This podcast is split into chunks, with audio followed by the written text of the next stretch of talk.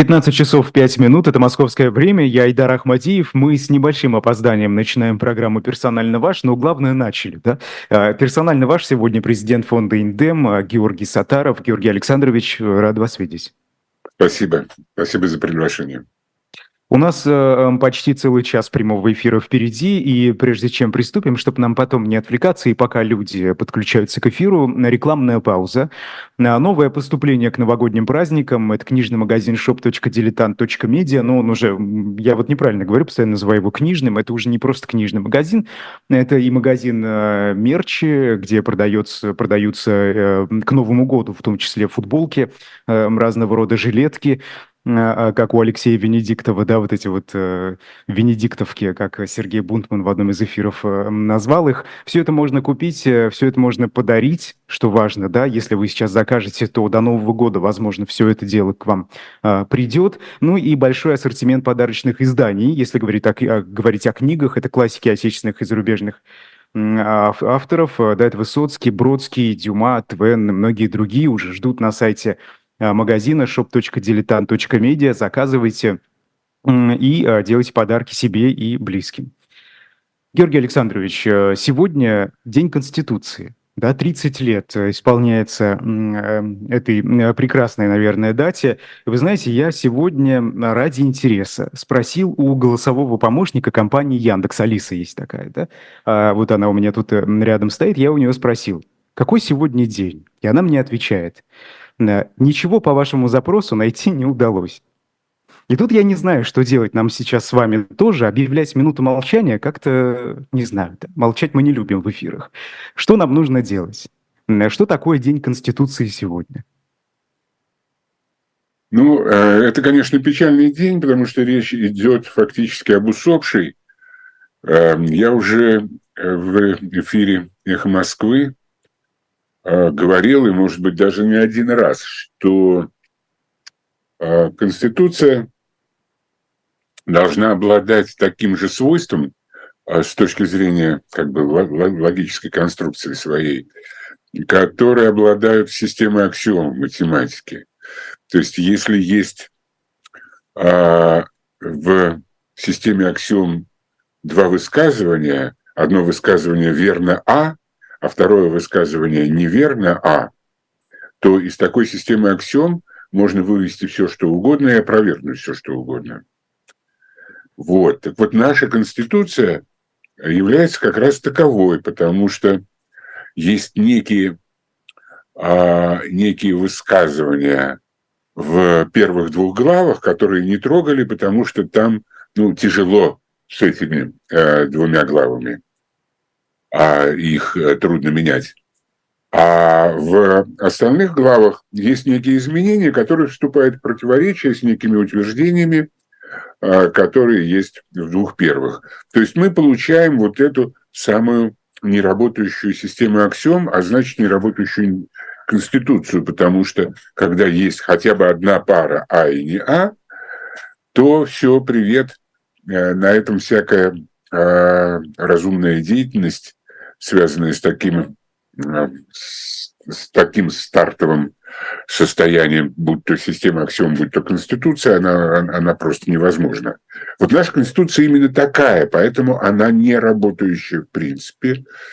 Мы можем э, дальше фантазировать на эту тему как угодно, применять какие угодно медицинские метафоры. Она в коме, она умерла, но не похоронена, она не, не умерла, но похоронена, все что угодно, и все это будет с точки зрения этой Конституции верно.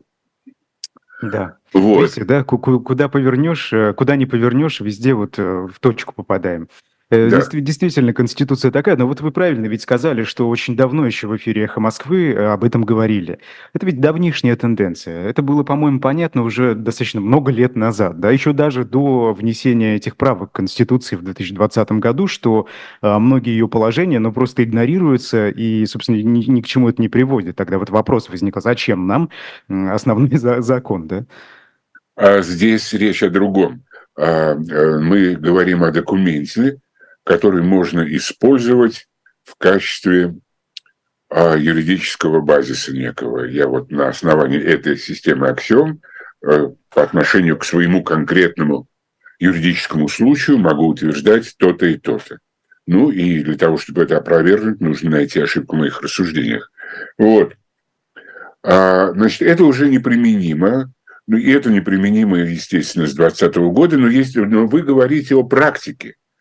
Практика, конечно, ха-ха-ха, рухнула, ну, например, точно можно сказать, в 2004 э, году. Не раньше. А, может быть, и раньше, но я про 2004 год я могу сказать точно и назвать э, конкретные, э, конкретные а, причины.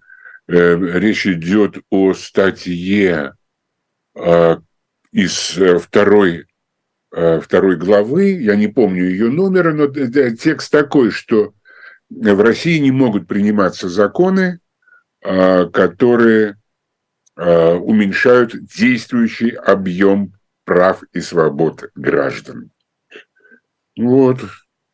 Но в России были, а, были приняты поправки в законодательство, которые отменяли свободные выборы губернаторов. Потом пошло мэров и так далее, и так далее. Это уже, это уже практика. Ну, просто вот здесь как бы Конституцию смахнули со стола, э, подложили под стол, который качался, это называется российским правом, но толку не было, он продолжал качаться, и все это происходило дальше. Угу. А, ну, вы знаете, ведь эм, изначально, наверное, эта конституция, она же создавалась, вот, это конституция своего времени, да, это начало 90-х годов, она создавалась под конкретную ситуацию. Вы с этим согласны? Нет. Во-первых, я не согласен, что это начало 90-х годов, потому что а, речь идет и о конце 80-х, работа над ней началась ну, тогда. Ну, работа, да, да. Когда была создана Конституционная комиссия съезда народных депутатов. Вот. А, и председателем этой комиссии был Ельцин, ответственным секретарем Румянцев, а, депутат Румянцев. Вот. Потом в 93 году а, та конституция, которая была разработана, использовалась, и фактически две первые главы этой э, нынешней конституции а, они почти полностью заимствованы из того проекта. А это хорошие добротные главы. Они прошли международную экспертизу и так далее. Это то, что было разработано на съезде. А то, что дальше, э, собственно, система власти, а, полномочия органов и так далее, и так далее, это уже разрабатывалось больше на конституционном совещании, которое Ельцин придумал в мае 1993 года в поисках некого компромисса с, э, со съездом и Верховным Советом, соответственно, Хазбулатовым, Русским там, и так далее. Вот. Это не помогло, как известно. Вот. И в августе Ельцин получил информацию о том, что в парламентском центре свозит, свозится оружие. Вот. И он решил их упредить, что и сделал. Вот. Ну и дошло это до военного столкновения, собственно, вооруженного столкновения, прошу прощения, в 2-3 октября. Вот. Ну, началось, стрельба началась раньше, но основное происходило 2-3 октября. И, конечно, вся эта ситуация для Ельцина была травмой, поэтому э, он несколько подпортил Конституцию, которую мы в июле сдало Конституционное совещание. И он попросил юристов внести э, не какие-то изменения, связанные с полномочиями а, законодательной власти, чтобы подстраховаться от подобных ситуаций впредь. И это ослабило их полномочия, и это было сделано в последний момент, э, перед тем, как придавать этот текст гласности э, для э, голосования по этой Конституции. Эм, Георгий Александрович, подождите, э, если он хотел впредь да, таких ситуаций избежать, то получается, что эту Конституцию, как рассчитывал Борис Ельцин, ну, как бы менять не, при, не пришлось бы, да, она бы так и оставалась. Еще ее на долгое время изначально создавали, я правильно понимаю? Ну, ее надолго создавали, и я помню эм, разговор мой и Михаила Александровича Краснова с Ельциным, по-моему, по-моему, мы обсуждали э, структуру послания 97 -го года, и, значит, мы говорим Борису Николаевичу, что, э, значит, вот идут дебаты по поводу возможных внесений поправок в Конституцию, вот, может быть, нам тоже как-то здесь проявить какие-то свои инициативы, на что Ельцин сказал, нет, Конституцию трогать не будем. Давайте учиться жить при этой Конституции, там посмотрим. Ну вот. что это? Это, э, это ну, не секрет, да, что эта Конституция дает достаточно много власти президенту. Это вот попытка сохранить эту власть за собой, как вы думаете? Э, или действительно холодный расчет, такой вот искренний, да, желание э, сохранить стабильную обстановку в политической системе страны, я не знаю. А, нет, это, это два разных предположения. Сохранить власть за собой – это одно, сохранить… Да-да-да-да-да. Вот а чего вот он больше разные... хотел, первого да. или второго? А, дело в том, что если мы посмотрим на действия Ельцина в течение его жизни политической, то мы увидим там, что он чертям посылал э, всякую власть э, вместо того, чтобы мимикрировать и наращивать свой властный ресурс, он, э, значит, выражал несогласие самым главным, в том числе с Горбачевым, если считал это нужно, за что и поплатился, как известно. Значит, его турнули из Политбюро, ну, он был кандидатом в члены Политбюро, по-моему, тогда. Вот. Э, и Ельцин, естественно, не знал, что произойдет через несколько лет, и он станет президентом, что развалится Советский Союз. Это ему в голову не могло прийти, в том числе, как и мысли о развале. Он просто, значит, считал, что нечто делается неправильно и говорил это. Так или не так? Это факт его биографии. Поэтому считать его, что э, для него главный стимул была личная власть, это не так, конечно. Вот. Но то, что он... Э, ну, в данном случае я сказал ровно то, э, собственно, наверное, что я при этом не присутствовал, что, наверное, говорил юристам Ельцин я не хочу, чтобы такое повторялось. Да? Вот. Давайте вносить поправки. А в принципе уже эта Конституция 93 -го года, там э, было и разделение властей, система сдержек и противовесов. Она была, конечно, несколько перекошенная, но никто не мешал Думе проголосовать за импичмент Ельцина э, в 99 году но, значит, ну, не, не срослось. Значит, не все хотели импичмента, ну, это нормально. Ну, вот, но, но, э, значит, как бы, э, вот там скорее там, можно заподозрить людей, э, которые, значит, не захотели этого сделать. Там большого числа сторонников Ельцина уже не было к тому времени. Вот, но которые хотели сохранить себя во власти, потому что Кого дальше... Вы в виду? А? Кого имеете в виду? Неважно кого, тут важна, важна э, система. Значит, это, э, это э, идиотский вариант пропорциональной системы, который так и не дал за 90-е годы создать ни одной авторитетной партии. То есть, если что-то созданное, то это такие чисто лидерские партии, которые довольно мало работают внизу. Может быть, за исключением коммунистов, там, может быть, чуть-чуть яблоко – ну, это отдельные персоны. Ну, они все персоналистские партии, да, они привязаны ну, поэтому, к конкретным да. деятелям. Вот. Э, и, то есть, ну, как бы, э, э, именно когда в стране не существует устоявшихся, работающих авторитетных партий, то пропорциональная система не дает, становится препятствием для их создания. Потому что мажоритарная система заставляет людей работать внизу работать на людей, которые будут на тебя голосовать. А это нет. Ну, например, например, да, вот э, чтобы было понятно, это вот Демократическая республиканская партия Соединенных Штатов. Хороший пример. Хороший пример. Ну, там, да. там в общем, чистая мажоритарка фактически. Георгий Александрович, а можно ли сказать, вот исходя из всего того, о чем вы только что говорили, что сегодняшняя ситуация в России – это а, частично, а может быть и полностью результат того, как эта система была организована в 90-х годах, и в том числе результат вот этой Конституции? А, нет, э, этого сказать нельзя по одной простой причине, что нет ни одного э, нормативного документа, который работал бы сам по себе без людей. Просто нет, потому что что, что такое Конституция? Да это просто текст. Как текст на бумаге может работать? Каким образом он работает? Задайте себе такой вопрос. Только так, одним есть люди, которые будут выполнять Конституцию, ссылаться на нее, использовать ее в отстаивании своих интересов, или не будут, будут ее игнорировать.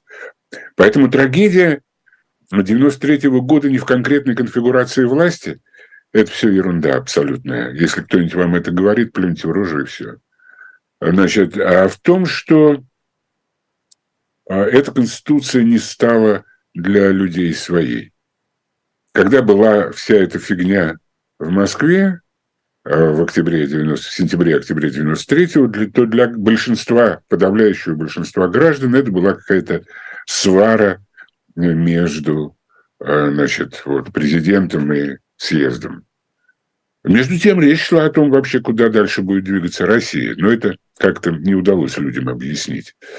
Вот. Как много... Может быть, потому что и сами не понимали, Георгий Александрович. Поэтому а... не удалось объяснить. Нет, понимали. Я помню заявление Григория Алексеевича Явлинского а, в духе «раздавите фашистскую гадину». А это не заявление, это обращение к президенту. То ли 2 числа, э, то, ли в ночь со 2 на 3 и так далее. После того, как а, эту гадину Э, фашистскую раздавил Ельцин, значит, э, Явлинский полный, на, на полном серьезе начал говорить, и его ребята начали говорить о тысячах жертв вокруг Белого дома и так далее. Между тем, правозащитники посчитали это точным образом. Вот. Поэтому обращайтесь в мемориал, там вам точно скажут, сколько там было жертв и что это за жертв. А эта попытка была чего? Вот эти заявления, Э, попытка э, Явлинского? Ну, ну, ну да, в том числе вот Явлинского и других людей, да, которые на это... Да, ну там, да, там были заявления интеллигенции и так далее. Ну как, страх перед фашизмом в чистом виде, потому что когда а, сорвалось, а, и мы знаем, по какой причине сорвалось, не по причине ни Ельцина, ни, там, ни администрации, ни правительства, сорвалось а, соглашение между двумя ветвями власти в Свято-Даниловском монастыре, а оно сорвалось по причине, условно назовем, съезда. Ну, это люди, которые собрались в Белом доме, называли себя съездом. Значит, там уже съезд ничего не решал. Там решали а, Макашов, Баркашов там и так далее, и так далее. Они уже там а, были властью. А вот. Ну, и они, они себя полностью проявили да, перед этим, поэтому, собственно, и пошли, пошли эти обращения и интеллигенции лично Григория Алексеевича э, э, Ельцину, что, мол, это надо с фашизмом заканчивать. Вот Обоснованный страх был, на ваш взгляд, или нет? Ну да, ну, в общем, списки раз, э, людей, которые надо расстрелять, там уже были съездом подготовлены, даже до Баркашова и Макашова. Ну, вот этим условным съездом. Там списки э, на расстрел были подготовлены, все нормально. А давайте ну, я напомню, как поступал да. с э, политическими противниками а, тот же Ельцин. Ну, допустим, с Рудским, который стал губернатором, да, и избирался. Вот. А, ну, куча таких примеров. Нет, а объясните, как поступал, ну, для аудитории, да, раскройте. Да, очень просто. Значит, ну, никаких Э, ну, я напомню, что было съезд решил освободить всех заключенных по 91 году, по путчу 91 года и по результатам 93 года. Вот. И они просто вышли на свободу. Дальше жили как хотели все. Кто хотел, избирался, кто хотел, писал мемуары и так далее. Это была ошибка? Это, э, это трудно. Я не, я не судья а, в таком деле. Ваше мнение, да. Вот вы бы как поступили? А, ну, я бы не дотягивал до осени 93 -го года. А как только а, Рудской и Хасбулатов после апрельского референдума заявили, что за Ельцина, а Ельцин выиграл по всем четырем позициям, а, значит, по четырем вопросам, э, значит, за Ельцина голосовали только наркоманы и пьяницы, и как только Верховный Совет продолжил всю ту практику, а, против которой а, протестовал Ельцин, а, практику, уже противоречащую тем поправкам, которые они же и внесли в Конституцию, ту еще, которая усопла совсем. Вот, Ельцину надо было прямо в мае разгонять их к чертовой матери. Тогда этих вопросов бы не было. Угу. На волне победы, несомненной. Угу. Ну, э, хорошо. Ну вот э, вы знаете, все-таки... Да. Да, э, про политическую культуру спрашивали в чате просто. Вот вам не кажется, вы, вы говорили, да, что Конституция, собственно, не была как-то принята народ, народом, да, в тот момент.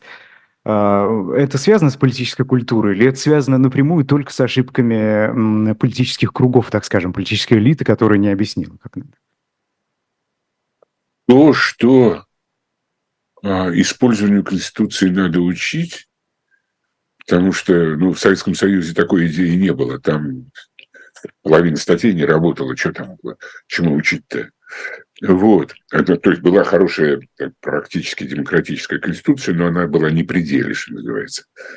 Вот. А то, что не учили, это была ошибка, безусловно. Но стихийно пользовались с огромным удовольствием Конституцией, пользовались, было два направления мощнейших. Первое – это иски против властей. Такого в советской власти, во время советской власти не было. А эта Конституция давала возможность судиться с властями. А судились по очень простым причинам. Э, значит, вот э, депутаты принимали а, какие-то социальные законы о неких выплатах, там такой категории, такой категории и так далее, и так далее. Правительство протестовало, денег нету, но они все равно принимали, и, конечно, денег платить за это не было. И люди сообразили, что есть такая возможность идти в суд. Они шли в суд, и суды присуждали им выплаты этих денег. И это становилось массовым явлением, и к концу а, нулевых годов вообще это освоили очень хорошо. И второе направление, по которым массовым образом судились обычные граждане, тоже чего не было раньше. Я напоминаю, что, напоминаю, что при советской власти обращались в портком, миском, комсомольскую организацию, Лигу сексуальных реформ. Больше никуда не обращались. Вот. А нет, Лига сексуальных реформ – это из другой пьесы. Вот. А тут э, можно было судиться с работодателем. И пошли потоком люди судиться с работодателями. И суды с удовольствием присуждали гражданам победы в этих исках. Тем более, что к тому были все юридические основания. Ну, как-то не привыкли работодатели, что их будут, с ними будут тягаться. С, с подчиненным можно делать все, что угодно. Вот. Ну, Поэтому... хорошо. Да. Э, Георгий Алексеевич, действительно, как бы там, э, да, да, это много новшеств, так скажем, было в этой Конституции, но а скажите, а куда мы тогда свернули-то? В какой момент свернули не туда? Что пошло не так? Или это вообще никак к Конституции не относится? Это относится уже действительно к политической культуре, уже в части большой буквы «П». А, значит, вот есть, значит, вот есть такой тезис. А Конституция может защитить только то общество, которое в состоянии защитить свою Конституцию. Вот э, такого общества у нас не образовалось. И э, она, его при, признаки очень простые. Это было видно по соседним странам, вроде Чехии, Литвы, там, других. Там, у, каждого из, наших постсоветских стран есть свои прибамбасы в истории. Когда власть неосторожно заносит только сапог над конституционными правами и гражданами, выходят миллионы. Вот в тот момент произошла развилка, когда люди должны были защитить свои, только первые попытки защитить свои права. Ну, например, э, свобода доступа к информации. Значит, на митинг в защиту НТВ а, около Останкина пришло пару десятков тысяч в лучшем случае. То есть там даже там не просто не шла речь о поддержке со стороны общества, там не шла речь о поддержке со стороны, э, не шла речь о солидарности коллег даже, да, по цеху. А... Практически, ну, массово я имею в виду. Понятно, Нет, людям, людям говорили, что ну, приходите. Вот, но Тут и СМИ, конечно, частично виноваты, но это уже другая история. Но э, не пришло полмиллиона хотя бы. Если бы пришло того, что дальше уже происходило с НТВ в дальнейшем, просто не было бы, потому что они бы тут же отступили назад. Дело в том, что я знаю на ощупь и по запаху, и по другим органам чувств, что э, администрация президента Э, путинская была фантастически осторожна в своих действиях. Они... Замаскировано, все было замаскировано. Не то, что замаскировано, они как бы, ну вот малень, маленький шажок делали какой-то, приподнимали ножку, смотрели, не собрались ли там люди под моей пятой этой. Значит, если собрались, отходили. Если нет, они делали маленький шажок и так далее, и так далее. Они, они очень тихо шли. Э, значит, я э, привожу пример, я о нем тоже, по-моему, рассказывал, но здесь это более чем уместно. У меня э, была беседа, ну, чисто деловая, в связи с некой работой Индема, нам нужен был доступ к некой информации, с одним из заместителей руководителя администрации. Это еще нулевой год. Путин уже, там и уже его люди, а этот руководитель меня спрашивает, как вы относитесь к эм, отмене выборов губернаторов? Я сказал, что это совершенно несущественно, потому что это запрещено такой-то статьей Конституции. Та самая, которую я упоминал в начале, о сужении прав граждан. Вот, на этом разговор закончился. Значит, четыре года они ждали. Четыре года для того, чтобы все-таки на это покуситься. Понимаете, да?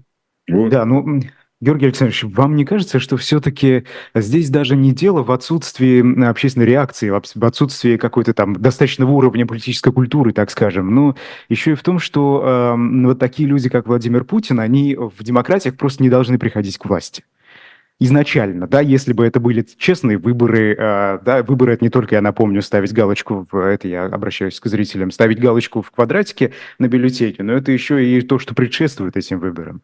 А вот тут этого, э, этот этап был пропущен, и понятно, да, как Владимир Путин пришел э, к власти. Вот, э, простите, я зачитаю этот вопрос. Дилетант, так зовут нашего пользователя, он просит меня спросить вас. Почему вы не задушили Путина в 90-х? Вы же могли. Ну, понятное дело, что это образно, да, дилетант? Я, я надеюсь, понимаю. Нет. Я мог... Значит, каждый понедельник мы с ним сидели рядышком на противоположном длинный такой стол, э, совещание руководителя администрации, мы с ним сидим рядом на противоположном от него конце, в торце стола. Вот.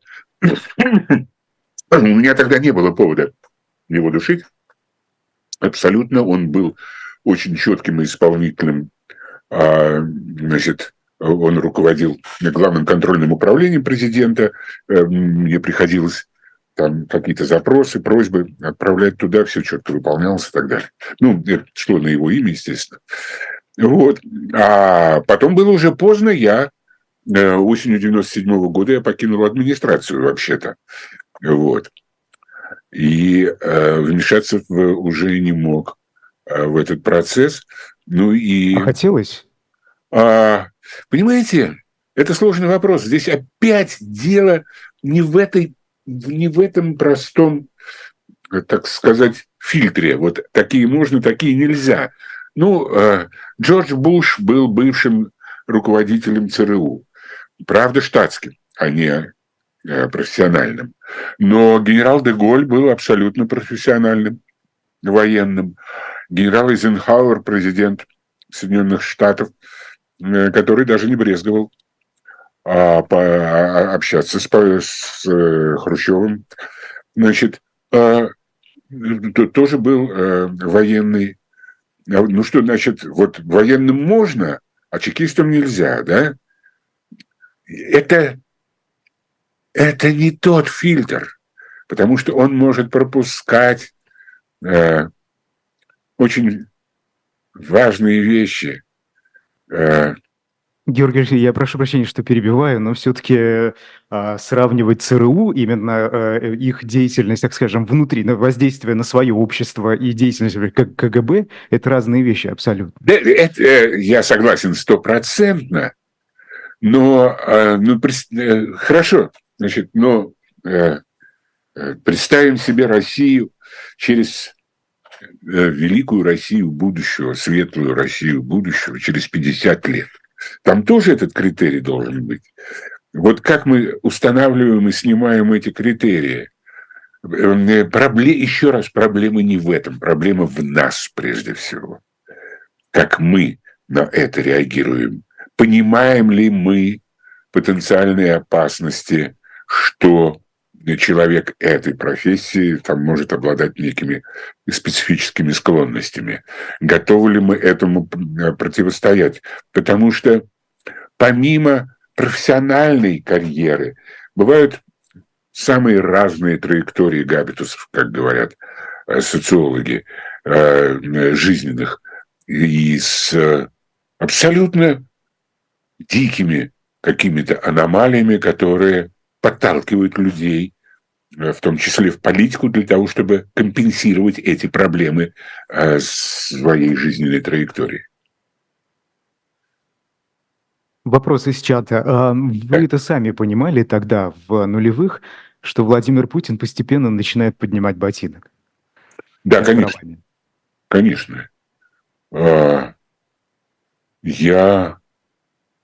Э, там было некое выступление Путина перед журналистами. И у меня была публикация, это то ли нулевой, то ли первый год, я не помню. И у меня была публикация, где я сравнивал риторику этого выступления с выступлением Геббельса.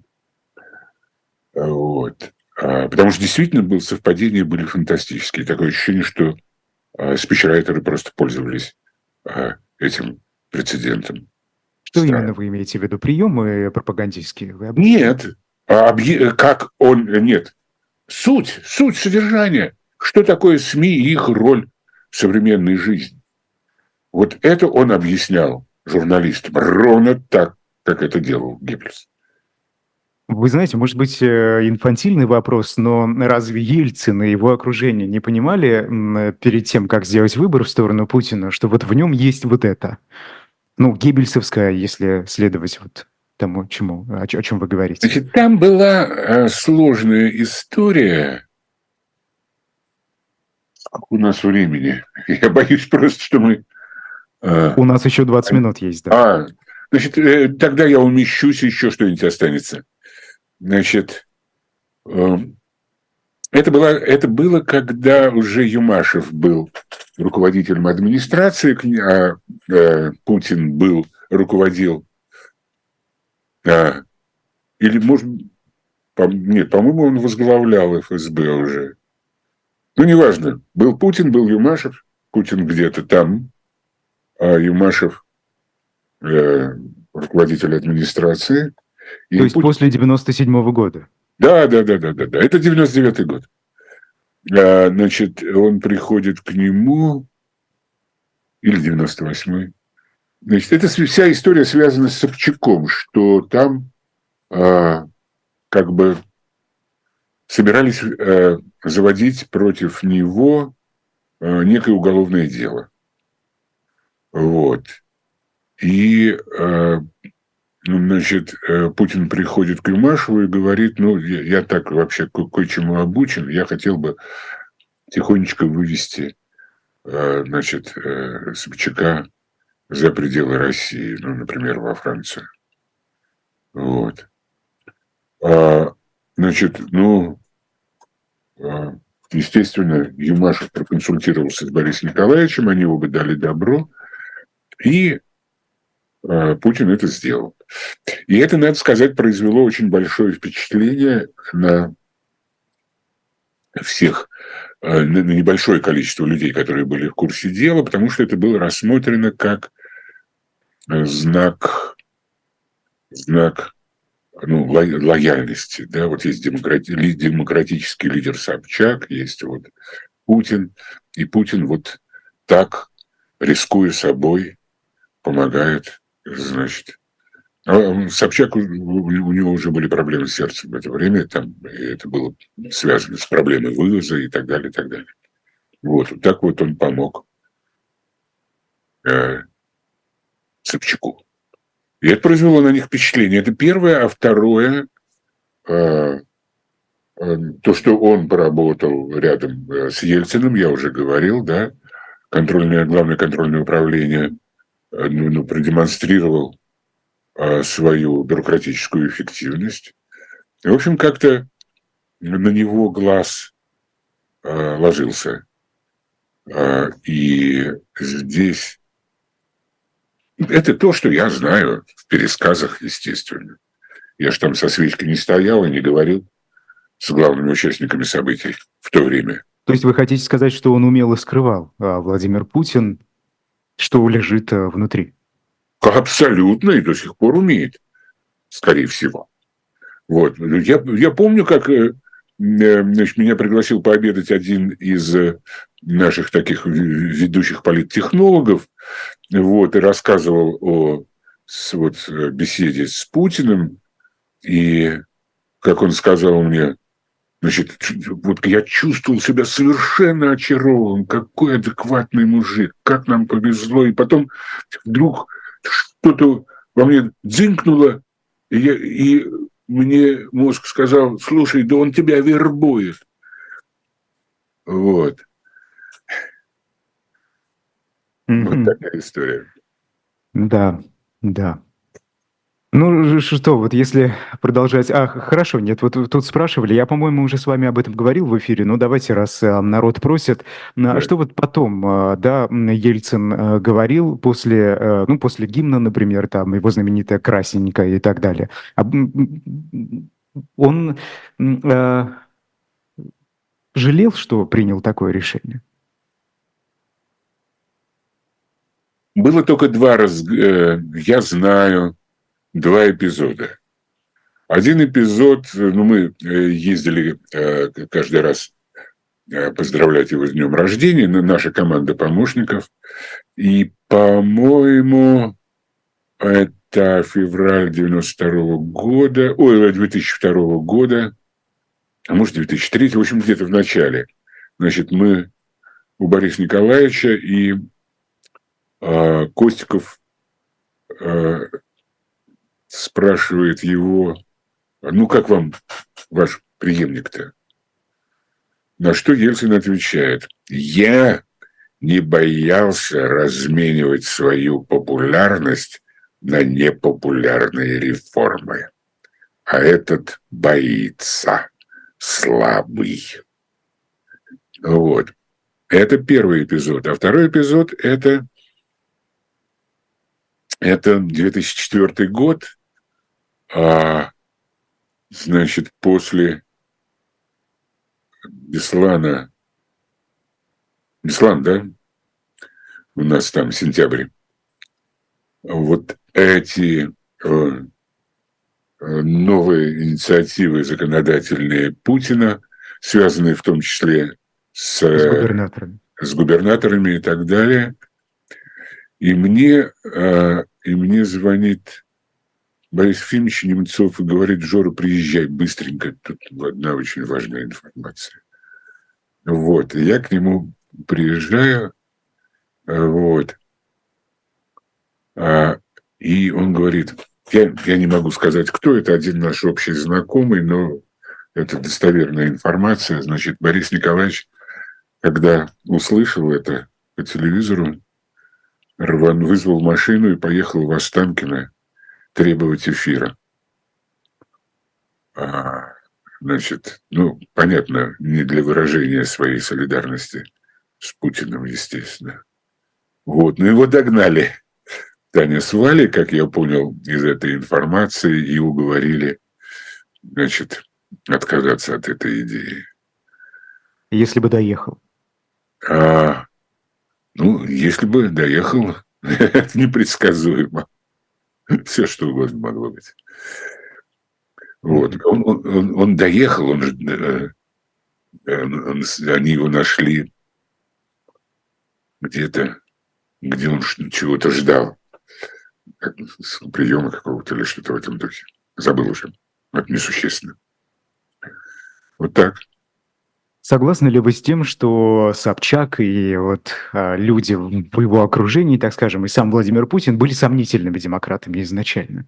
Например, э, в книге «Авторитарная Россия» Владимир Гельман, кажется, пишет об этом в самом начале, а, об его встрече с Собчаком, да, а, и о том, как он видит эту демократию. Кстати, Марат Гельман уже в эфире как-то «Живого гвоздя» мне рассказывал, что вот тогда мы думали, что демократия – это когда у власти демократы.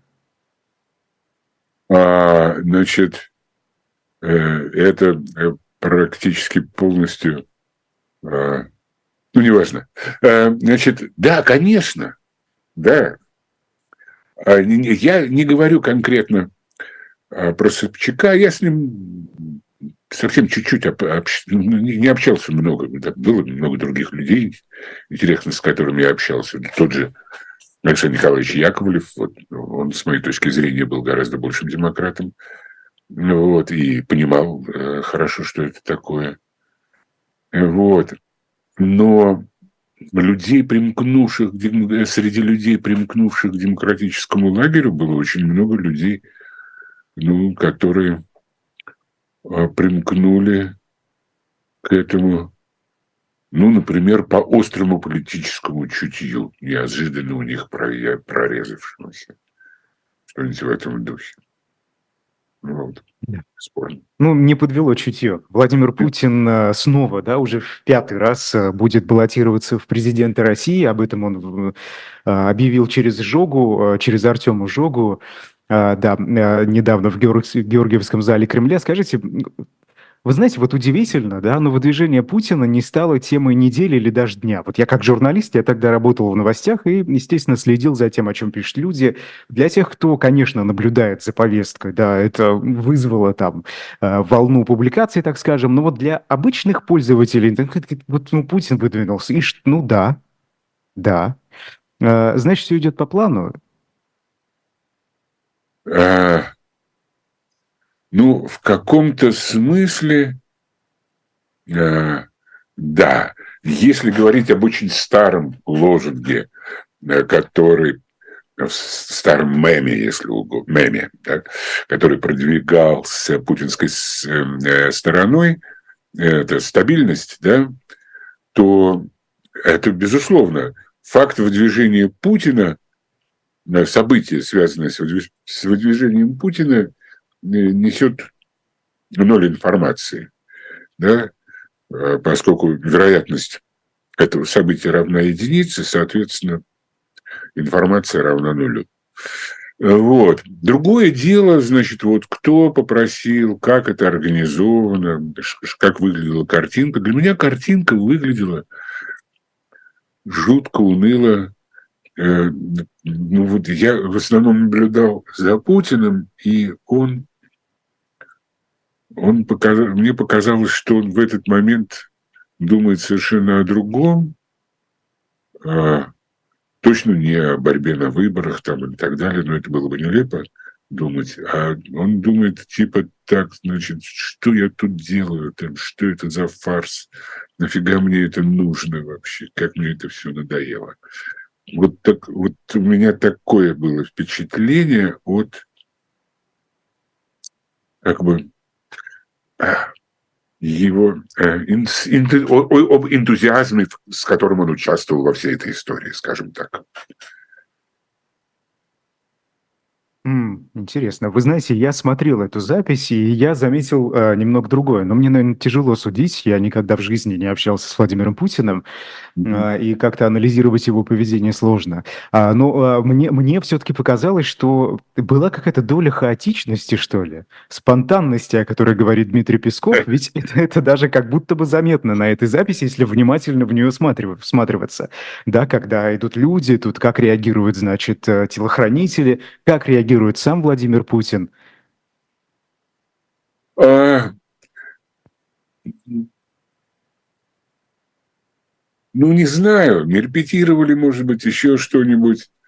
Вот, но а, там, там была и, и спонтанность, и как бы ясность а, сочленений, так сказать, во, вс- во всей этой конфигурации. Значит, все сели, этот стоит, Путин говорит ему, иди сюда, э, потому что Путину понятно, зачем тот должен, почему он стоит и зачем он подойдет. Вот. Э, нет, никакой спонтанности там не было. Неорганизованность э, была. Вот. А это бесспорно. А... Нет. Нет. Мгм. Вы знаете, когда говорят про президентские выборы и зачем они нужны Владимиру Путину, часто упоминается легитимизация. Да, вот ему необходимо показать а, то ли народу, то ли себе, то ли политэлите, то ли кому-то еще, на что он остается легитимным президентом, потому что вот же народ э, просит, да, он выполняет просьбу, выдвигается. Как-то, кстати, многие такие решения, помните, Валентина Терешкова, которая попросила его, да, и он, собственно, согласился, вот Джога, опять же, таких историй много. А люди приходят, голосуют, он становится президентом все как нужно, почти если на что-то закрывать глаза. Но при этом а, вот Левада-центр, последний опрос, а, буквально на днях они опубликовали результаты, половина опрошенных знают о предстоящих в следующем году президентских, половина, значит, не знает, о предстоящих президентских выборах я делаю э, такой вывод. Около двух третей респондентов выразили готовность участвовать в голосовании. Если бы президентские выборы состоялись в ближайшее воскресенье, то большинство голосов получил бы Владимир Путин. Похожие показатели поддержки нынешнего президента наблюдались после 2014 года. В середине 2000-х большинство россиян хотели бы видеть Владимира Путина на посту президента после 2024 -го. Их доля резко выросла в прошлом году. Две трети россиян считают, что предстоящие предстоящие выборы будут честными. Это больше, чем в прошлые замеры. Вот это вывод Левада-центра, э, иноагента.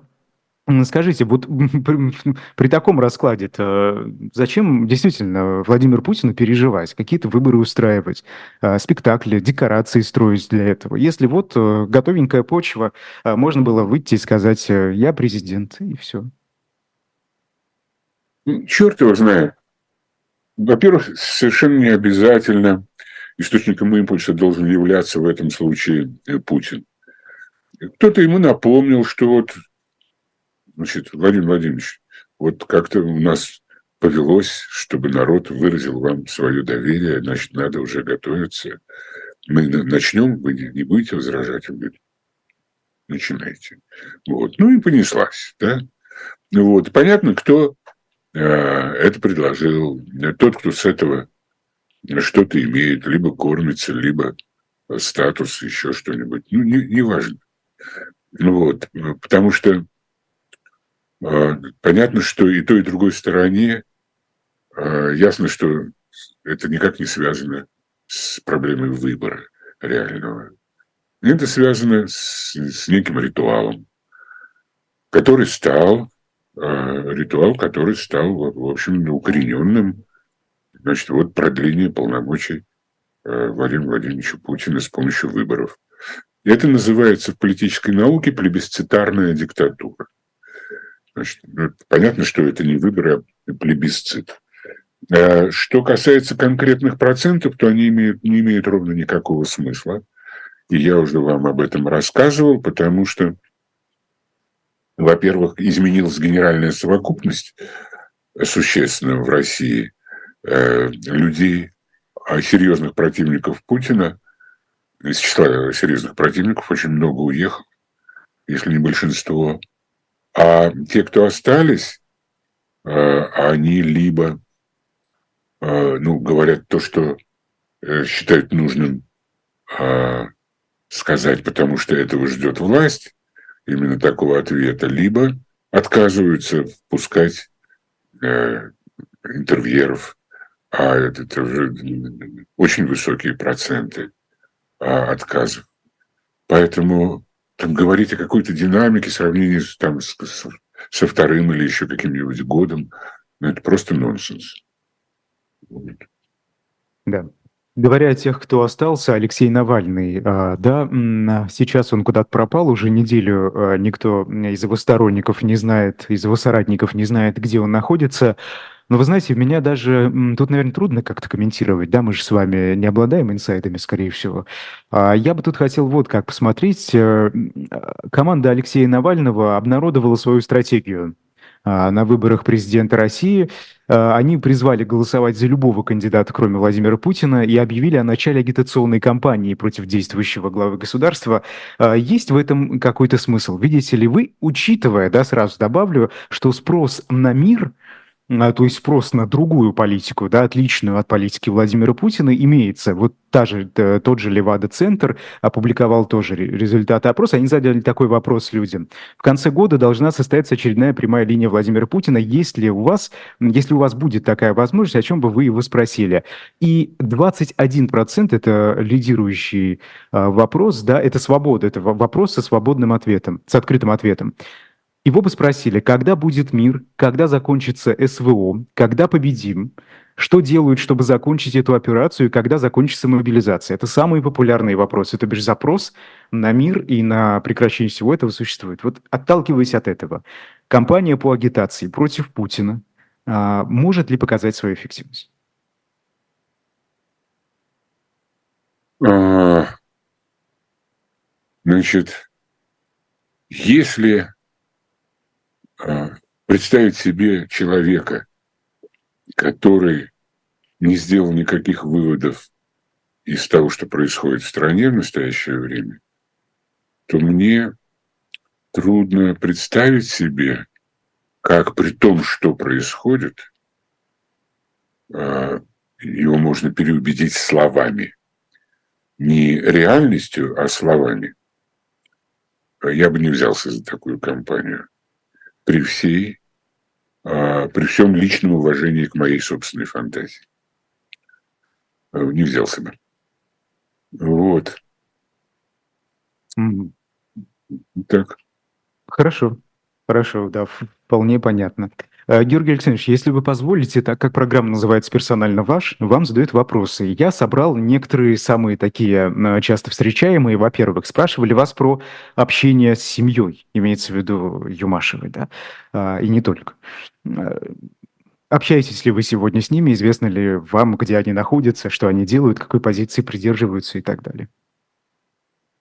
А, ну, вопрос... А о чужой политической позиции э, я э, рассматриваю как провокационные, э, потому что, ну, в общем, понятно почему. Про свою я имею право, право говорить, это мое дело и мои личные риски. Так?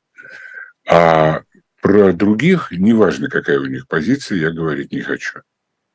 Это первое. Общаюсь, конечно, потому что у нас а, и, а, а, и, и Татьяна Борисовна Юмашева, и Валентин Борисович Юмашев, они ну, как бы возглавляют Совет Ельцин-центра, и, а у нас с Ельцин-центром большой совместный проект по подготовке восьмитомника об истории 90-х. Вот. И поэтому мы Э, особенно с Валентином Борисовичем мы общаемся очень э, часто. Вот. Но минимум раз в неделю это точно. Даже так. Вот. Ну, просто по работе. Вот. А, вот так. Понятно. Э, хорошо, да. И спрашивали, если можно очень коротко, мы уже выходим за, э, Да. за отведенные нам границы, про Конституцию в будущем. А Что бы вы поменяли? Это, конечно, вопрос, да. Тут ответ, э, Ой. на ответ нужно не- А. не менее часа, но все же, если можно, как-то очень коротко. Э, Тут, э, тут, значит, можно даже взять старую конституцию. Вот если бы я вернулся в 94 год, то я бы начал строить э, демократию не с потолка, а не с крыши, а с фундамента. Я бы начал с местного самоуправления. Это Мгм. важнее. Да. Это короткий ответ. Спасибо большое. Персонально Пожалуйста. вашим сегодня был президент фонда «Индем» Георгий Сатаров и Айдар Ахмадиев. После нас эфиры а, будут и еще не один даже. Курс Потапенко сразу после, потом а, в особом мнении вечером Борис Пастухов. Ну и, конечно, а, в 21.00 а, в 21.00 а, ста- программа «Статус» Екатерины Шульман и Максимом Курниковым в эфире «Эхо» и в эфире «Живого гвоздя». До свидания.